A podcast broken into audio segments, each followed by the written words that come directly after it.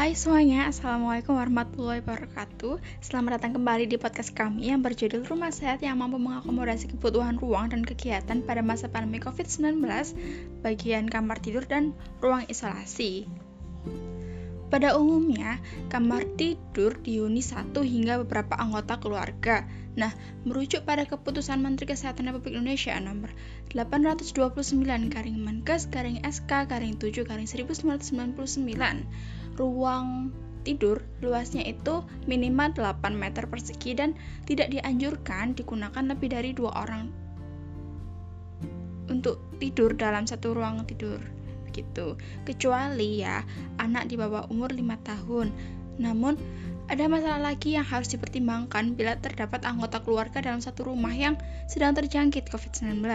Kita dapat menjaga jarak dengan anggota keluarga dan juga memberikan ruangan untuk isolasi mandiri yang sebaiknya dapat mengakomodasi kebutuhan furnitur, fasilitas, dan kamar mandi di dalamnya agar tidak perlu untuk keluar ruang isolasi seperti itu. Nah, yang pertama kita akan membahas tentang kamar tidur. Jadi, kamar tidur sendiri merupakan tempat di mana kita beristirahat dari segala macam kegiatan. Namun, beberapa dari kita mungkin juga memanfaatkan kamar tidur sebagai tempat bekerja atau tempat untuk belajar ataupun juga makan ya mungkin. Karena dirasa lebih nyaman begitu dan tidak memiliki dan mungkin juga teman-teman tidak memiliki ruang khusus untuk bekerja atau belajar seperti itu. Nah, bagi teman-teman yang mengkhususkan ruang tidur hanya sebagai tempat untuk beristirahat, langkah sederhana ini bisa membuat kamar jadi lebih jauh, lebih menyenangkan. Yang pertama, teman-teman bisa menghindari adanya banyak barang elektronik di dalam kamar seperti handphone, televisi, laptop, komputer, dan lain sebagainya. Lalu yang kedua, teman-teman bisa memberikan ventilasi yang baik. Jadi agar udara dalam kamar dapat terus berganti, ventilasi itu dapat memungkinkan udara kotor menghilang dan berganti dengan udara yang lebih segar. Paling tidak teman-teman bisa membuka jendela 10 menit sehari setelah bangun tidur. Hal ini tidak hanya dapat menyegarkan ruangan dan mencegah jamur untuk datang ke kamar kalian, tapi juga dapat mencegah pertumbuhan mikroorganisme bakteri lainnya. Nah, yang ketiga, teman-teman bisa mengganti spray tiap minggu dan hindari adanya sampah di dalam kamar ya. Keempat, teman-teman bisa merapikan dan bersihkan kamar secara berkala. Teman-teman juga bisa memasukkan beberapa tanaman ke dalam ruangan seperti lidah mertua yang bisa menyerap racun di dalam kamar. Dan juga teman-teman harus memperhatikan pencahayaan ruangan. Ruang tidur harus memiliki pencahayaan yang berlapis. Artinya, ada lampu untuk cahaya cukup terang dan juga lampu cahaya yang redup jadi dengan lapisan lampu ini, teman-teman bisa mengubahnya sesuai dengan kebutuhan kalian. Jadi lampu yang redup biasanya lebih mudah untuk digunakan saat kita tidur. Jadi buat kita lebih nyaman gitu. Nah, kalau di dalam ruang tidak ada lampu yang berlapis, ada baiknya untuk menggunakan lampu tidur yang bisa dipasangkan pada stop kontak.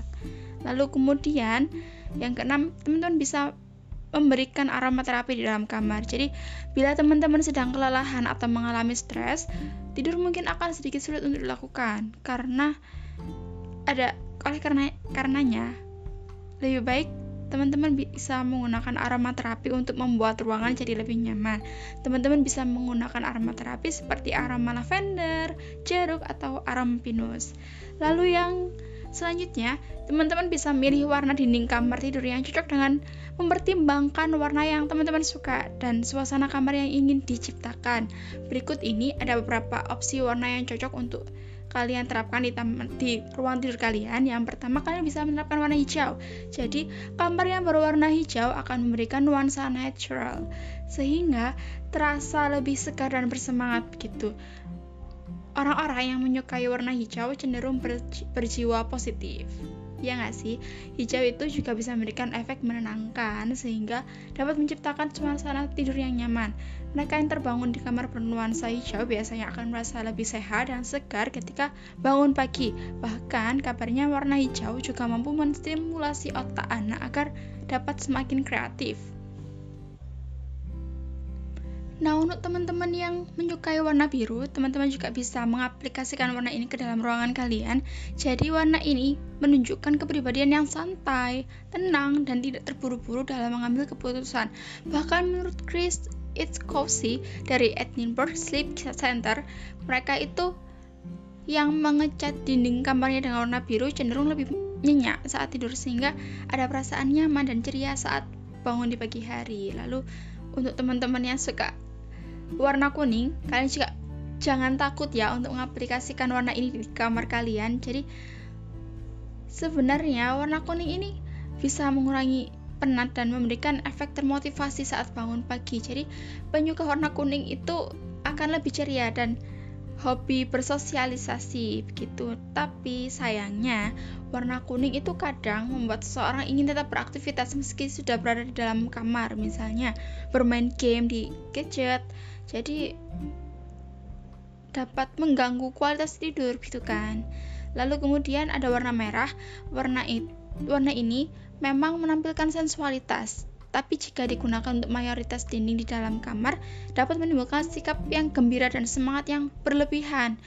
Teman-teman pun bisa jadi sangat ambisius. Aplikasikan warna merah ini hanya pada karpet ya teman-teman. Atau salah satu sarung bantal gitu. Jadi jangan untuk mendominasi warna kamar ya.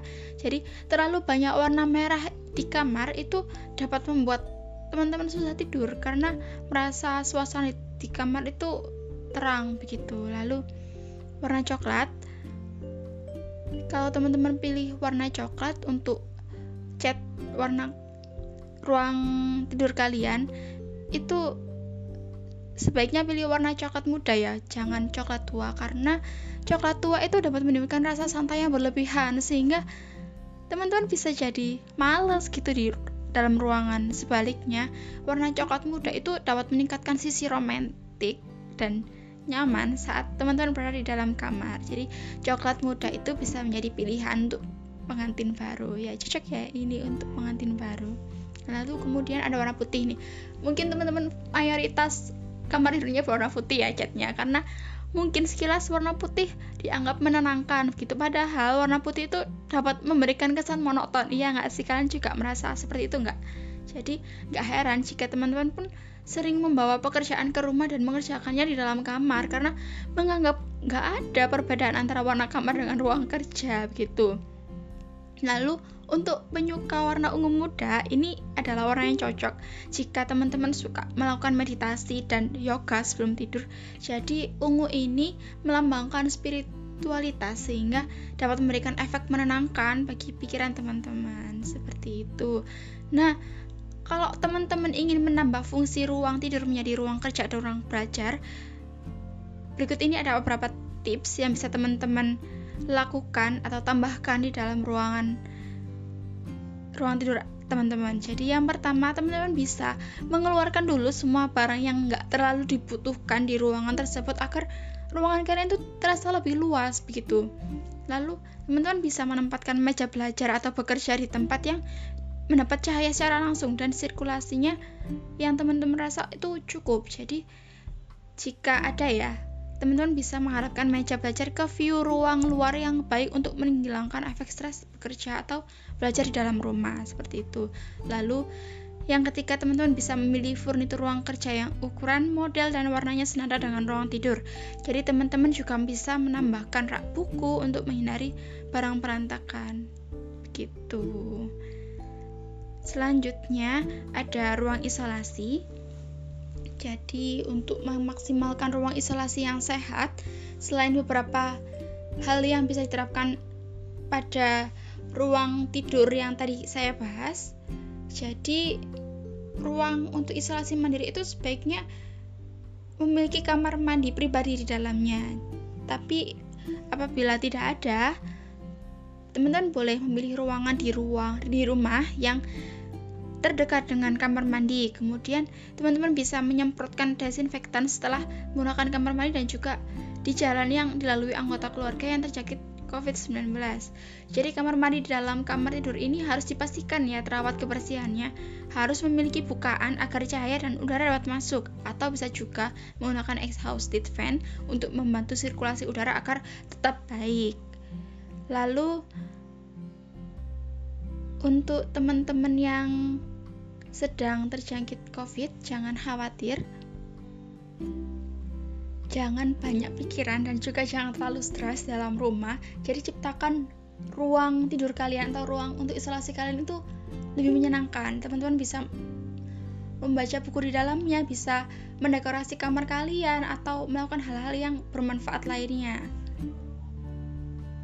Nah, itu tadi beberapa ide yang bisa teman-teman terapkan saat ingin merancang kamar tidur dan ruang isolasi di masa pandemi COVID-19 ini. Untuk informasi lebih lengkapnya, teman-teman bisa cek Instagram kita di kkndruinsa2021 dan juga kita punya YouTube yang namanya KKNDR Insa 2021 dan juga jangan lupa teman-teman bisa kunjungi blog kita di kkndr winsa.blogspot.com. Jadi di sana kita sudah upload beberapa desain untuk ruang di rumah selama pandemi COVID-19 ini teman-teman juga bisa ya DM kita di Instagram kita atau komen di YouTube kita bagaimana sih tips lainnya untuk mendekorasi kamar atau mendekorasi, mendekorasi ruang di rumah kalian Sampai jumpa di podcast selanjutnya. Tetap jaga kesehatan dan patuhi prokes yang dianjurkan oleh pemerintah. Kami pamit undur diri. Wassalamualaikum warahmatullahi wabarakatuh. Bye bye.